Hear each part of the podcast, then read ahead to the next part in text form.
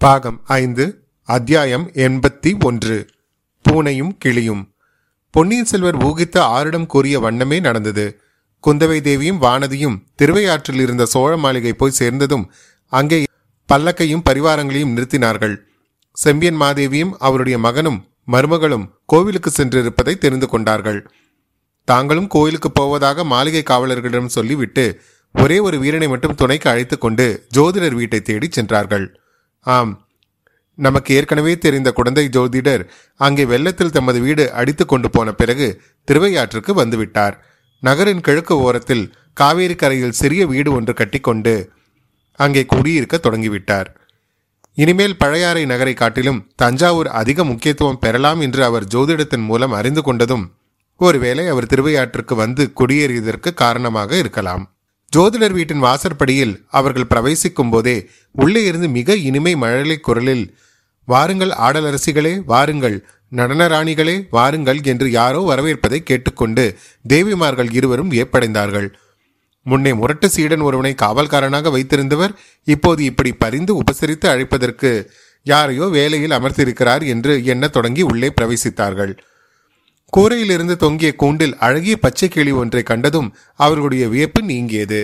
அந்த பச்சை கிளியும் தலையை இப்படியும் அப்படியும் அசைத்து குன்றிமணி போன்ற அதன் சிறிய கண்களால் அவர்களை உற்று பார்த்துவிட்டு மறுபடியும் வாருங்கள் ஆடல் அரசிகளே வாருங்கள் என்றது. கிளியின் குரலையும் பெண்மணிகளின் பாத சிலம்பின் ஒளியும் கேட்டுவிட்டு ஜோதிடரும் உள்ளே இருந்து வெளியே வந்தார். தேவிமார்களை பார்த்து திடுக்கிட்டவராய் வாருங்கள் தேவிமார்களே வாருங்கள் இந்த குடிசை இன்றுக்குத்தான் பாக்கியம் செய்தது என்றார். தேவிமார்களே மன்னிக்க வேண்டும். திருஞான சம்பந்த பெருமான் இந்த திருவையாற்றுக்கு வந்திருந்த போது வீதிதோறும் ஆடல் அரங்குகளை கண்டார். அவற்றில் மங்கைமார்கள் நடனம் பயிலும் போது பாத சலங்கைகள் கலீர் கலீர் என்று ஒலிப்பதையும் கேட்டார். அவருடைய தெய்வீக பாசுரங்களாலும் பாடியிருக்கிறார்.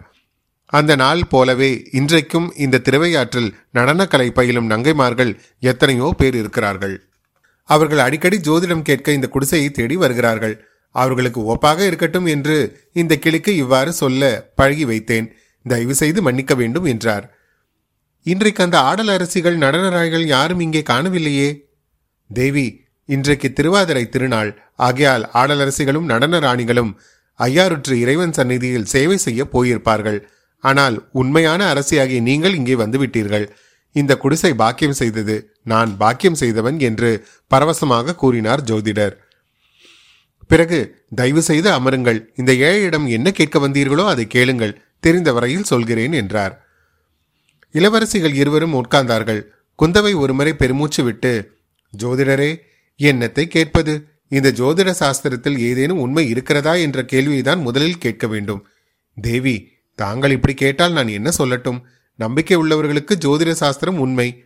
நம்பிக்கை இல்லாதவர்களுக்கு அது பொய்தான். நான் ஜோதிட சாஸ்திரத்தில் பூர்ண நம்பிக்கை வைத்துதான் இருக்கிறேன். ஆனால் அந்த சாஸ்திரம்தான் என்னை கைவிட்டு விட்டதே எந்த விதத்தில் தங்களை கைவிட்டு விட்டது அம்மனி? தாங்கள் ஜோதிடம் பார்த்து சொன்னபடி எது நடந்திருக்கிறது?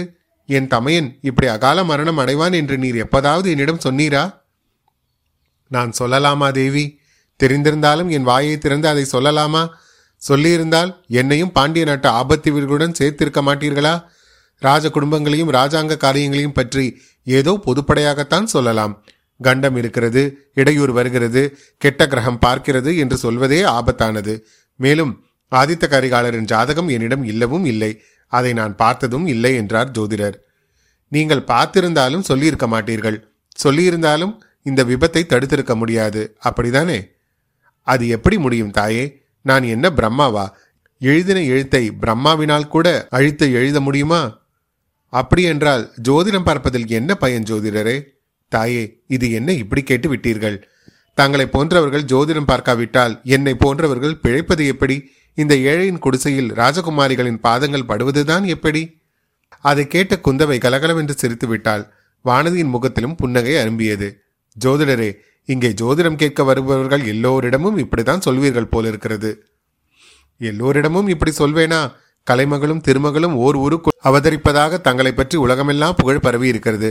அத்தகைய தங்களிடம் விவாதம் செய்து என்னால் சமாளிக்க முடியுமா? அதனாலே அவ்வாறு சொன்னேன். ஆனாலும் தாயே நான் ஜோதிடம் பார்த்து சொல்லாததை வைத்துக்கொண்டு ஜோதிட சாஸ்திரத்தின் உண்மையை தாங்கள் முடிவு கட்டலாமா? சொன்னதை வைத்துக்கொண்டு அல்லவா முடிவு கட்ட வேண்டும்? பொன்னியின் செல்வரின் அதிர்ஷ்ட ஜாதகத்தை பற்றி சொன்னேன். இடையில் என்னென்னமோ நேர்ந்துவிட்டது. கடைசியில் இந்த பூமண்டலத்தின் சக்கரவர்த்தியாகும் கட்டம் நெருங்கிவிட்டது. பட்டாபிஷேகத்துக்கு கூட நாள் வைத்தாகி விட்டதாமே ஐயா பொன்னியின் செல்வரின் பட்டாபிஷேகத்துக்கு நாள் பார்ப்பதற்கு தங்களிடம் யாரும் வரவில்லையா? இல்லை தேவி அதற்கு அரண்மனை புரோகிதர்கள் இருக்கிறார்களே. முதன்மந்திரி அனிருத்தரை ஜோதிட சாஸ்திரத்தில் வல்லவராயிற்றே. ஆம் தை மாதம் ஏழாம் தேதி நாள் குறிப்பிட்டிருக்கிறார்கள். அது நல்ல நாள் தானா ஜோதிடரே? ரொம்ப நல்ல நாள். அம்மா மிக நன்றாக ஆலோசித்து பார்த்துதான் சூட்டியிருப்பார்கள். பட்டாபிஷேகத்துக்கு உகந்த நாளாக இருக்கலாம். ஆனால் பட்டாபிஷேகம் அன்று நிச்சயம் நடக்குமா என்று பார்த்து சொல்லுங்கள். இது என்ன கேள்வி தேவி? ஏன் நடக்காமல் போக வேண்டும்? ஸ்ரீராமருடைய பட்டாபிஷேகத்துக்கு நல்ல நாளாகத்தான் பார்த்து குறிப்பிட்டார்கள். ஆனால் அன்று அவருக்கு பட்டாபிஷேகம் நடக்காமல் போய்விடவில்லையா? தேவி வெறும் பட்டாபிஷேகம் செய்து கொள்வதை காட்டிலும் கோடி மடங்கு பெருமை அன்று ஸ்ரீராமருக்கு ஏற்பட்டது. அதனாலேயே ராமாயணம் பிறந்தது. அது போகட்டும். அம்மாதிரி சந்தேகம் தங்களுக்கு ஏன் இப்போது ஏற்பட வேண்டும்? தாங்களே அன்று பட்டாபிஷேகம் நடைபெறக்கூடாது என்று விரும்புவதாக தோன்றுகிறதே. தங்கள் ஊகம் உண்மைதான். நியாயமாக நான் அத்தகைய ஆனந்தம் அடைய வேண்டியவள்தான். ஆனால் இந்த கொடும்பாலூர் பெண்ணின் மூடப்பிடிவாதம் எனக்கு அதில் சந்தோஷம் இல்லாமல் செய்துவிட்டது. குழந்தையில் தங்கள் வீட்டில் இவள் செய்த சபதம் நினைவிருக்கிறதா?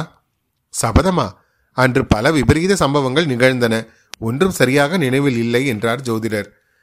இவளிடம் அசூயை கொண்ட ஓடக்கார பெண் பூங்குழலி ஏதோ சொன்னாள் என்பதற்காக இவள் ஒரு சபதம் செய்தாள். தன் உயிர் உள்ள வரையில் சிங்காதனம் ஏறுவதில்லை என்று கூறினாள்.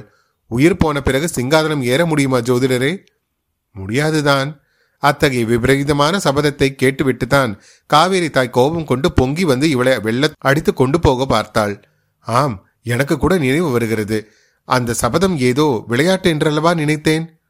அதுதான் இப்போது வினையாக முடிந்திருக்கிறது. இவள் சிங்காதனம் ஏற மாட்டாளாம் என் சகோதரனுடன் சிங்காதனம் ஏறி பட்ட மகிழ்ச்சியாக விளங்குவதற்கு வேறு யாரையாவது அவன் கல்யாணம் செய்து கொள்ள வேண்டுமாம். இவள் அவனுடைய அரண்மனையில் தாதிகளோடு தாதியாக இருந்து தொண்டு செய்து வருவாளாம். இதையெல்லாம் கேட்பதற்கே எனக்கு சகிக்கவில்லை. ஜோதிடரே தாங்கள் இந்த பெண்ணை பற்றி கூறியது எல்லாம் நினைவிருக்கிறதா? ஜோதிடர் முகமலர்ச்சியுடன் நன்றாக நினைவிருக்கிறது. தேவி நான் சேர்த்து வைத்திருந்த ஜோதிட நூல்களுடன் பற்பல தேசங்களின் ராஜகுமாரர்கள் ராஜகுமாரிகளின் ஜாதகங்களையும் காவேரி தாய் கொண்டு போய்விட்டாள். ஆனால் இந்த பெண்ணரசியின் ஜாதகம் மட்டும் என் மனசு உடையில் படிந்து இருக்கிறது. இவருடைய கையில் உள்ள ரேகைகள் என் கண் முன்னாலேயே நிற்கின்றன. அம்மணி நான் கூறிய ஜோதிடத்தில் வேறு எது பலித்தாலும் பலிக்காவிட்டாலும் இவரை பற்றி நான் கூறியது பலிக்காமல் போகாது. இந்த பெண்ணை பற்றி என்ன சொன்னீர்கள் என்பது தங்களுக்கு இப்போது நினைவிருக்கிறதா? நன்றாக நினைவிருக்கிறது. இவரை மணந்து கொள்ளும் பாக்கியசாலி திருமடந்தையையும் நிலமடந்தையையும் ஓர் உருவத்தில் மணந்து கொண்டவன் ஆவான் என்று சொன்னேன். இவருடைய திருவயிற்றில் உதிக்கப் போகும் புதல்வன் பிறக்கும்போதே ஜெயக்கொடி நாட்டிக்கொண்டு பிறப்பான். அவன் போகுமிடமெல்லாம் அவன் பார்க்குமிடமெல்லாம் வெற்றி என்று சொன்னேன். ஐயா நீங்கள் இப்படியெல்லாம் சொல்ல சொல்ல என்னுடைய கவலைதான் அதிகரிக்கிறது. ஜோதிடர் சற்றென்று நிமிர்ந்து உட்கார்ந்து தேவி கவலையா? எதற்கு கவலை? சோழ சாம்ராஜ்யத்துக்கும் சோழ குலத்துக்கும் கவலைப்பட வேண்டிய காலமெல்லாம் போய்விட்டது. இன்றைக்கு ஒரு விசேஷ நாள் என்பது நினைவிருக்கிறதா? ஆம். இன்றைக்கு மார்கழி திருவாதிரை நாள் சிவனுக்கு உகந்த நாள். இது சோழர் குலத்துக்கும் உகந்த நாள். தெய்வ தமிழகத்துக்கும் உகந்த நாள். தேவி கேளுங்கள். இதே மார்கழி திருவாதிரையில் வருகிற ஆண்டுகளிலே ஒன்றில் ஓர் அற்புதம் நடக்கப் போகிறது. சங்கு சக்கரம் கையில் ஏந்தாமலே திருமாலின் பரிபூர்ண அம்சமாக குழந்தை ஒன்று உதிக்கப் போகிறது. அந்த குழந்தையின் மூலம் இந்த சோழ நாடு இதற்கு முன் என்றும் கண்டிராத மகோனதத்தை அடையப் போகிறது. ஆஹா என்னென்ன அதிசயங்கள் நடக்கப் போகின்றன? அவற்றை பார்க்க நான் ஒருவேளை உயிரோடு இருக்க மாட்டேன். தாங்கள் பார்த்து மகிழ்வதற்கு நீண்ட காலம் வாழ்வீர்கள். இப்படி ஜோதிடர் ஆவேசம் வந்தவர் போல் பேசி வருகையில் குந்தவையும் மெய்மறந்து கேட்டுக்கொண்டிருந்தாள் திடீரென்று ஏதோ சத்தம் கேட்டு இருவரும் திரும்பி பார்த்தார்கள். கூண்டில் இருந்த கிளி சடசடவென்று சிறகுகளை அடித்துக் கொண்டிருந்தது. அதன் மேல் தாவ முயன்று கொண்டிருந்த பூனையின் மீது வானதி ஒரு ஓலைச்சுவடியை எடுத்து எரிந்தாள் அதை எரிந்துவிட்டு அக்கா ஜோதிட சாஸ்திரம் பயனுள்ளதுதான். ஜோதிடர் சுவடியை கொண்டுதான் அந்த அழகான இனிய வார்த்தை பேசும் கிளியை காப்பாற்ற முடிந்தது. இல்லாவிட்டால் அதன் சிறகுகளை பூனை இத்தனை நேரம் பித்து போட்டிருக்கும் என்றாள். அத்தியாயம் எண்பத்தி ஒன்று நிறைவுற்றது. அத்தியாயம் எண்பத்தி இரண்டு சீனத்து வர்த்தகர்கள். குழந்தையிலிருந்து திருவையாற்றுக்கு வந்து குடியேறிய ஜோதிடர் அன்றைக்கு மார்கழி மாத திருவாதிரை நாள் என்பதை நினைவு கூர்ந்து சோழகுலத்துக்கு மிக சிறப்பை அளிக்கப் போகும் நாள் அது என்று சற்று அழுத்தமாக கூறி வைத்தார். இரண்டு ஆண்டுகளுக்கு பிறகு அதே மார்கழி திருவாதிரையில் சோழர்குலத்தில் ஆண் குழந்தை ஒன்று பிறந்தது. அந்த குழந்தை வளர்ந்து உரிய பிராயம் அடைந்தபோது சந்திரகுப்தன் அசோகன் விக்ரமாதித்தன் ஹர்ஷவர்தனன் ஆகியவர்களுடன் ஒப்பிடக்கூடிய சக்கரவர்த்தியாகி விளங்கினான். ராஜேந்திரன் என்ற அபிஷேக பெயர் பெற்று இலங்கை முதல் கங்கை வரையில் லட்சத்தீவு முதல் ஸ்ரீ விஜயத்தீவு வரையில் வெற்றி கொண்டு ஆணை செலுத்தினான். ஜோதிடர் கூறிய வார்த்தை இவ்விதம் அதிசயமான முறையில் பின்னால் பழித்துவிட்டது. ஆனால் அன்றைக்கு அவர் அவ்விதம் கூறியபோது குந்தவைக்கு அதில் பூர்ண நம்பிக்கை ஏற்படவில்லை. வானதிக்கோ ஜோதிடரின் வார்த்தைகளில் கோபமே உண்டாகின. அந்த கோபத்தை உடனே காட்டுவதற்கு ஒரு வழியும் ஏற்பட்டது. ஜோதிட சுவடியை தூக்கி அந்த பெண்ணரசி பூனையின் மேல் எரிந்துவிட்டு ஜோதிட சாஸ்திரத்துக்கும் உபயோகம் உண்டு என்று கூறினாள். அதை கேட்ட ஜோதிடர் திரும்பி பார்த்து விஷயம் என்ன என்பதை தெரிந்து கொண்டு இளவரசி வல்லவனுக்கு புல்லும் ஆயுதம் என்பார்கள். அதுபோல தங்கள் திருக்கரம் பட்ட மகிமையினால் இந்த ஓலைச்சுவடியும் ஒரு உயிரை காப்பாற்றி இருக்கிறது வருங்காலத்தில் எத்தனை எத்தனையோ உயிர்களும் அபயம் அளித்து காப்பாற்றப் போகும் மலர்கரம் அல்லவா அது? என்றார். அக்கா இந்த ஜோதிடர் முகஸ்துதி கூறுவதில் மிகவும் கெட்டிக்காரர். வாருங்கள் போகலாம் என்றாள். தேவி இன்றைக்கு நான் சொல்லும் வார்த்தைகள் தங்களுக்கு பிடிக்கவில்லை. ஒரு காலத்தில் நான் கூறியவை எல்லாம் உண்மையாகியே தீரும். அப்போது இந்த ஏழையை மறந்து விடாதீர்கள் என்றார் ஜோதிடர். குந்தவை பிராட்டி குறுக்கிட்டு ஐயா இந்த பெண்ணுக்கு தாங்கள் வார்த்தைகள் பிடிக்காமல் இல்லை. கேட்க கேட்க இவள் மனதிற்குள் சந்தோஷமாகத்தான் இருக்கிறது. ஆனால் யோசனை இல்லாமல் ஏதோ ஒரு சபதம் செய்து விட்டோமோ என்று ஆத்திரப்படுகிறாள். அந்த ஆத்திரத்தை தாங்கள் ஓலைச்சுவடியின் பேரில் காட்டினாள். அதை தாங்கள் பொருட்படுத்த வேண்டாம் என்று கூறினாள். நல்லவர்களுக்கு வரும் ஆத்திரமும் நல்ல பலனையே அளிக்கும். தாங்களை இனிய மொழியால் அழைத்த என் அருமைக்கிளி பிழைத்ததல்லவா? என்றார் ஜோதிடர். பின்னர் குந்தவை ஜோதிடரிடம் இன்னும் சிறிது நேரம் பேசிக்கொண்டு இருந்தாள் முக்கியமாக அருள்மொழிவர்மனுக்கு திருமணம் எப்போது நடக்கும் என்று கேட்டாள். அதை பற்றி இளைய பிராட்டி குந்தவைக்கு கவலை ஏற்பட காரணம் இருந்தது. ஏனெனில் நேற்றைய தினம் சேனாதிபதி பூதி விக்ரமகேசரி இளைய பிராட்டியிடம் வந்து தாயே நான் கொடும்பாலூர் போகிறேன். என் சகோதரன் மகள் வானதியும் அழைத்து கொண்டு செல்லலாம் அல்லவா? என்று கேட்டார். குந்தவை திடுக்கிட்டு மாமா இது என்ன அவசரம்? பட்டாபிஷேகத்துக்கு இல்லாமல் போகிறீர்கள்? தாயே பட்டாபிஷேகத்தின் போது வந்து விடுவேன். அதுவரையில் இங்கு ஏன் காத்திருக்க வேண்டும்? நான் வரும்போது பெரும் சைன்யத்தோடு வந்தேன். தெய்வாதீனமாக நம்முடைய மனோரதம் சண்டை ஒன்றுமில்லாமல் நிறைவேறிவிட்டது. சக்கரவர்த்தி திருமகன் முடிசூட இணங்கிவிட்டார். அதை எல்லா சிற்றரசுகளும் ஒப்புக்கொண்டு விட்டார்கள். இனி இவ்வளோ பெரிய சைன்யத்தை இங்கு வைத்திருக்க வேண்டிய அவசியமில்லைதானே? இவ்வளவு பேருக்கும் உணவளித்து நிர்வகிப்பதும் தஞ்சை நகருக்கு சிரமமாக இருந்து வருகிறது. ஆகையினால் என் சைன்யத்தை அழைத்து போய் அங்கேயே பிரித்து விட்டுவிட்டு வரவேண்டிய அவசியம் ஏற்பட்டிருக்கிறது என்றார் சேனாதிபதி.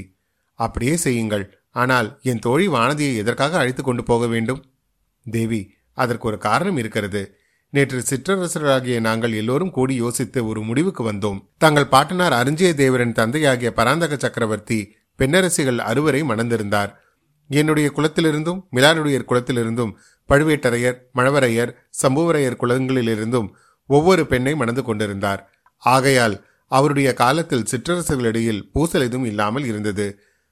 தங்களுடைய பாட்டனார் அருஞ்செயரும் அவ்வாறே பல சிற்றரச குலப்பெண்களை மணந்து கொண்டார். அவர் வெற்றி கொண்ட வைத்தும்பரையர் குலத்திலிருந்து தங்கள் பாட்டியாரை மணந்து கொண்டார். ஆனால் தங்கள் தந்தை இந்த நல்ல வழக்கத்தை அனுசரிக்கவில்லை. தங்கள் அன்னையாகிய மலைமான் மகளாரை மட்டும் மணந்தார். அதனால் சிற்றரசர்களுக்குள்ளே பொறாமையும் பூசலும் விளைந்தன. இனி இந்த சோழ சாம்ராஜ்யத்தின் சக்கரவர்த்தியாக முடிசூட்டுக் கொள்பவர்கள் பராந்தக சக்கரவர்த்தியையும் அருந்திய தேவரையும் போல பல சிற்றரசர் குலங்களில் இருந்தும் பெண் கொள்ள வேண்டும் என்று நேற்றைக்கு ஏகமனதாக முடிவு செய்திருக்கிறோம். பொன்னியின் செல்வரின் முடிசூட்டு விழா நடந்த பிற்பாடு அவரிடம் இவ்வாறு விண்ணப்பம் செய்து கொள்ள எண்ணியிருக்கிறோம். வானதியை ஏன் ஊருக்கு அழைத்து செல்ல விரும்புகிறேன் என்று தாங்கள் ஊகித்துக் கொள்ளலாமே. அவளை இங்கே விட்டிருந்தால் நான் உடன்படிக்கைக்கு விரோதமாக நடந்து கொள்ள பார்க்கிறேன் என்று மற்றவர்கள் சந்தேகிக்கக்கூடும் என்றார் என்றார் கொடும்பாலூர் வேலர். இதை கேட்ட குந்தவைக்கு உள்ளத்தில் பெரும் மாத்திரம் உண்டாயிற்று. அதை வெளிக்காட்டிக் கொள்ளாமல் சேனாதிபதி அன்னை தந்தையை இழந்த தங்கள் தம்பி மகளுக்கு நானே தந்தையும் தாயுமாக இருக்க வேண்டும் என்று முன்னொரு சமயம் கேட்டுக்கொண்டீர்கள் அதை மறந்து விட்டீர்களா? வானதியை கொடும்பாலூருக்கு அனுப்ப முடியாது. அவளை விட்டு கன நேரமும் என்னால் பிரிந்திருக்க இயலாது. நான் வேண்டுமானால் வானதியையும் அழைத்து கொண்டு பழையாறைக்கு போய்விடுகிறேன். முடிசூட்டு விழாவுக்கு கூட வராமல் அங்கேயே இருந்து விடுகிறோம். கல்யாணத்தை பற்றிய பேச்சே இப்போது வேண்டாம். பட்டாபிஷேகம் ஆன பிறகு சிற்றரசர்களின் விருப்பத்தை பொன்னியின் செல்வரிடம் சொல்லுங்கள். பிற்பாடு பார்த்து கொள்ளலாம் என்றாள். சேனாதிபதியும் அதை ஒப்புக்கொண்டு போய்விட்டார். குந்தவை தேவி ஜோதிடரை தேடிக்கொண்டு வருவதற்கு அது ஒரு அதிகப்படியான காரணமாயிற்று. ஆகையினாலே பொன்னியின் செல்வரின் திருமணத்தை குறித்து அவ்வளவு கவலையுடன் ஜோதிடரிடம் கேட்டாள். அதே சமயத்தில் வானதியின் நினைவு பழையதொரு சம்பவத்துக்கும் போயிருந்தது. அதிலும் ஒரு பறவையும் பூனையும் பாத்திரங்களாய் இருந்தன. பூனையுடன் ஒரு யானையும் யானை பாகனும் அதில் சம்பந்தப்பட்டு இருந்தார்கள். மரக்கிளையிலிருந்து தொங்கிய ஒரு பறவையின் கூட்டை அந்த காட்டுப்பூனை தாக்கி அதிலிருந்த பறவை குஞ்சுகளை கபலீகரம் செய்ய முயன்றது. தாய்ப்பறவை கூட்டை சுற்றி வந்த பூனையை தடுக்க பார்த்தது. வானதி அதை கண்டு செய்வதறியாது அலறினாள். நதியில் நீந்தி கொண்டிருந்த இளைஞன் ஒருவன் ஓடி வந்து பார்த்தான். பிறகு அவன் விரைந்து சென்று ஒரு யானையின் மீது ஏறி வந்தான். பறவைகள் கூண்டையும் அதிலிருந்த பச்சிலம் குஞ்சுகளையும் அந்த காட்டுப்பூனையின் வாயிலிருந்து காப்பாற்றினான். அந்த இளைஞன் யானைப்பாகன் என்று வானதி அப்போது கருந்தினாள். பின்னால் அவர்தான் பொன்னியின் செல்வன் என்று தெரிந்தது. ஆஹா அவள் வெறும் யானைப்பாகனாவே இருந்திருக்க கூடாதா? அல்லது சாதாரண வீரனாகவே இருந்திருக்க கூடாதா? அவன் சுந்தர சோழ சக்கரவர்த்தியின் திருமகனாக இருப்பதால் அல்லவா? தான் இத்தகைய தொல்லைகளுக்கு ஆளாக நேர்ந்தது. தன்னை ஒத்த தோழிமார்களும் பூங்கொழிலி போன்றவர்களும் சோழ நாட்டு பட்டத்தரசியாக விரும்பும் கள்ள நோக்கமுடையவள் என்று என்னை பற்றி அவதூறு கூறும்படி நேர்ந்தது. வானதிக்கு இத்தகைய நினைவுகளிலும் குந்தவை வருங்காலத்தை பற்றி ஜோதிடம் கேட்பதிலும் ஈடுபட்டிருந்த சமயத்தில் ஜோதிடரின் வீட்டு வாசலில் சீனத்துப்பட்டு வேண்டுமா? சீனத்துப்பட்டு! என்று பெருங்குரல் ஒன்று கேட்டது. வேறு குரல்களும் கேட்டன. குந்தவையும் வானதியும் தாங்கள் இங்கே வந்து ரொம்ப நேரமாகிவிட்டது என்பதை உணர்ந்து எழுந்தார்கள். அப்போது ஜோதிடரின் சீடன் உள்ளே வந்து சுவாமி சீனத்து வர்த்தகர்கள் இருவர் வந்திருக்கிறார்கள். தங்களிடம் ஜோதிடம் கேட்க வேண்டுமாம். அவர்களை நாளைக்கு வரும்படி சொல்லிவிடட்டுமா? என்று கேட்டான். குந்தவை வேண்டாம் இப்போதே வரட்டும். நாங்கள் விடை பெற்றுக் கொள்கிறோம் என்று சொல்லிவிட்டு வானதியின் கையை பிடித்து அழைத்து கொண்டு புறப்பட்டாள். இளவரசிகள் இருவரும் வாசலில் வந்தபோது அங்கே ஒரு யானை நிற்பதையும் அதன் மேல் சீன வர்த்தகர்கள் இருவர் பெரிய துணி மூட்டைகளுடன் உட்கார்ந்திருப்பதையும் பார்த்தார்கள். கீழே நின்ற யானைப்பாகனிடம் அந்த சீனத்து வர்த்தகர்கள் ஏதோ கேட்டுக்கொண்டிருப்பதாக தோன்றியது. அவர்கள் மீது அதிக கவனம் செலுத்தாமல் இளவரசிகள் தங்களுடன் வந்த வீரனை அழைத்துக்கொண்டு சோழ மாளிகைக்கு போய் சேர்ந்தார்கள். அத்தியாயம் எண்பத்தி இரண்டு நிறைவுற்றது. அத்தியாயம் எண்பத்தி மூன்று அப்பர் கண்ட காட்சி. அன்று முன்னிரவில் திருவாதிரை திருவிழாவை முன்னிட்டு ஐயாரப்பரும் அறம் வளர்த்த நாயகியும் திருவையாற்றின் விசாலமான மாட வீதிகளில் திருக்கோலம் எழுந்தருளியிருந்தார்கள். வெள்ளிப்பனி மூடிய கைலங்கிரியை நினைவூட்டுமாறு வெள்ளியினால் அமைத்த கைலாச வாகனத்தில் அன்று சுவாமியையும் அம்மனையும் அலங்கரித்து வீற்றிருக்க செய்திருந்தார்கள். இந்த காட்சியை சோழ மாளிகையின் மேல் மாடத்திலிருந்து குந்தவையும் வானதியும் பூங்கோழியும் பார்த்து கொண்டிருந்தார்கள். முதல் முதலில் வந்த முரசு சுமந்த யானைகளில் இருந்து கடைசி தேவார கோஷ்டி வரும் வரையில் ஆர்வத்துடன் பார்த்து மகிழ்ந்தார்கள். பரவச நிலையில் இருந்த பக்தர்களையும் பலவித வேடிக்கைகளில் மனதை செலுத்தியிருந்த பாமர மக்களையும் பார்த்தார்கள்.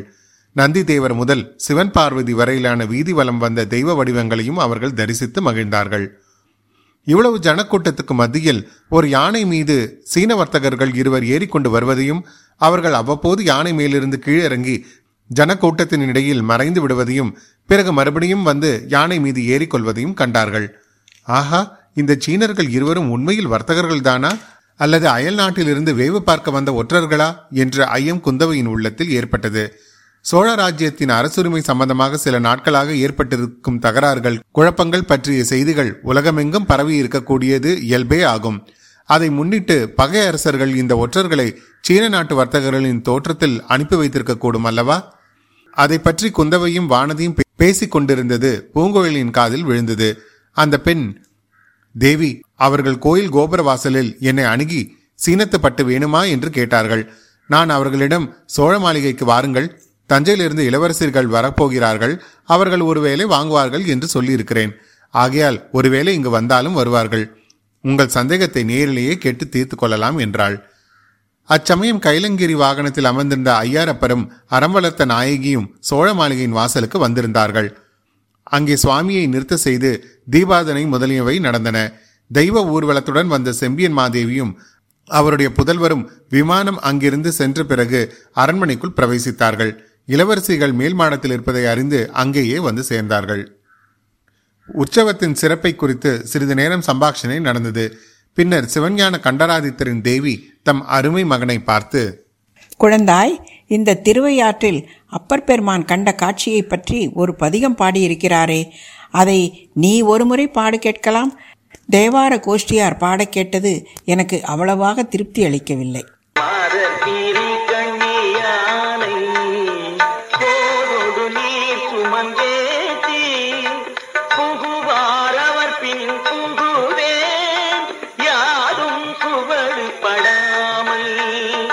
ஐயார் அடைகின்ற போது காதன் மடப்பிடியோடும் கழிவு வருவன கண்டே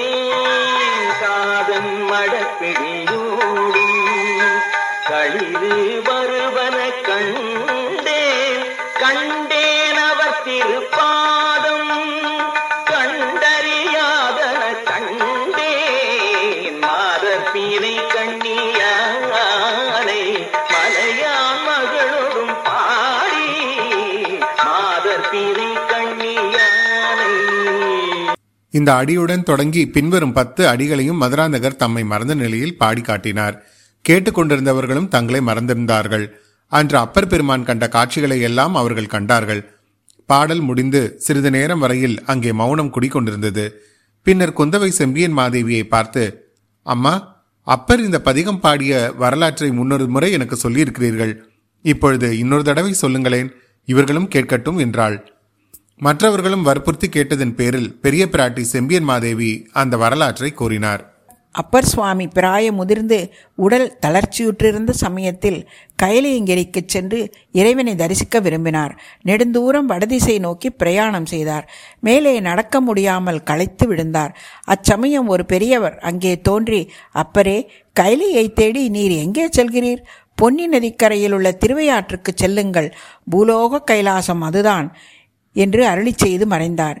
அது இறைவன் வாக்கு என்று அறிந்த அப்பர் திரும்ப திருவையாறு வந்தார். அந்த ஸ்தலத்தை நெருங்கி வரும்போதே அவருடைய உள்ளம் பரவசம் அடைந்தது. பல அடியார்கள் கையில் பூக்குடலையும் கெண்டியில் காவேரி நீரும் ஏந்தி ஐயாரப்பனை தரிசிப்பதற்காக சென்று கொண்டிருப்பதை பார்த்தார். அவர்கள் இறைவனுடைய புகழை பாடிக்கொண்டு சென்றார்கள். அவர்கள் பின்னால் அப்பரும் சென்றார். அப்போது திருவையாறு நகர்ப்புறத்தில் ஆணும் பெண்ணுமாக இரு யானைகள் வந்தன.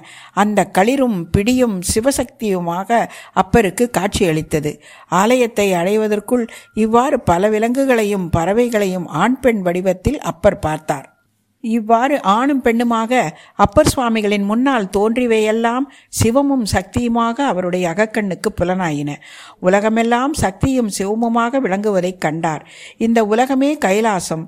திரு தனியாக வேறு கைலாசம் தேவையில்லை என்று உணர்ந்தார். இத்தகைய மெய்ஞான உணர்ச்சியோடு மேலே சென்றபோது ஐயாரப்பரும் அறம்வளர்த்த நாயகியும் கைலாச வாகனத்தில் எழுந்தருளி வீதிவலம் வருவதையும் பார்த்தார். தாம் அன்று புறக்கண்ணாலும் அகக்கண்ணாலும் பார்த்து அனுபவித்ததையெல்லாம் ஒவ்வொன்றாக இனிய தமிழில் இசைத்து பாடி அருளினார். இத்தனை காலமும் தாம் கண்ணால் கண்டும் கருத்தினால் அறியாமல் இருந்தவற்றை இன்று திருவையாற்றில் கண்டு அறிந்து கொண்டதாக ஒவ்வொரு பாடலின் முடிவிலும் கண்டறியாதன கண்டேன் என்று திரும்ப திரும்ப வியந்து கூறினார்.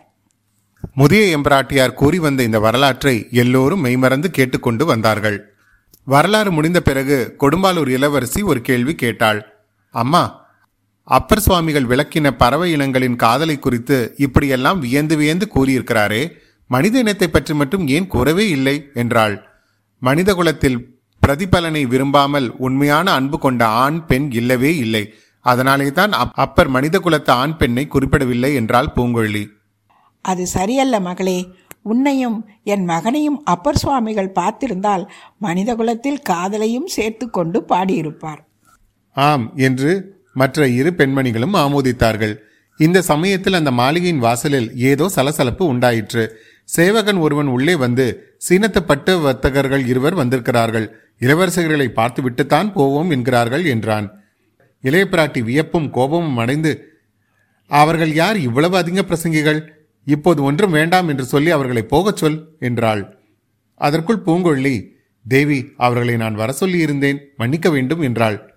ம் அப்படியானால் வந்துவிட்டு போகட்டும் என்றாள் இளைய பிராட்டி. சற்று நேரத்துக்கெல்லாம் சீனத்து வர்த்தகர்கள் இருவரும் மூட்டைகளுடனே அங்கு வந்தனர். அத்தியாயம் எண்பத்தி மூன்று நிறைவுற்றது. மீண்டும் உங்களை அடுத்த அத்தியாயத்தில் சந்திக்கும் வரை உங்களிடமிருந்து விடைபெறுவது உங்கள் அசோக் மற்றும் மாதவி பாஸ்கரன். நன்றி. வணக்கம்.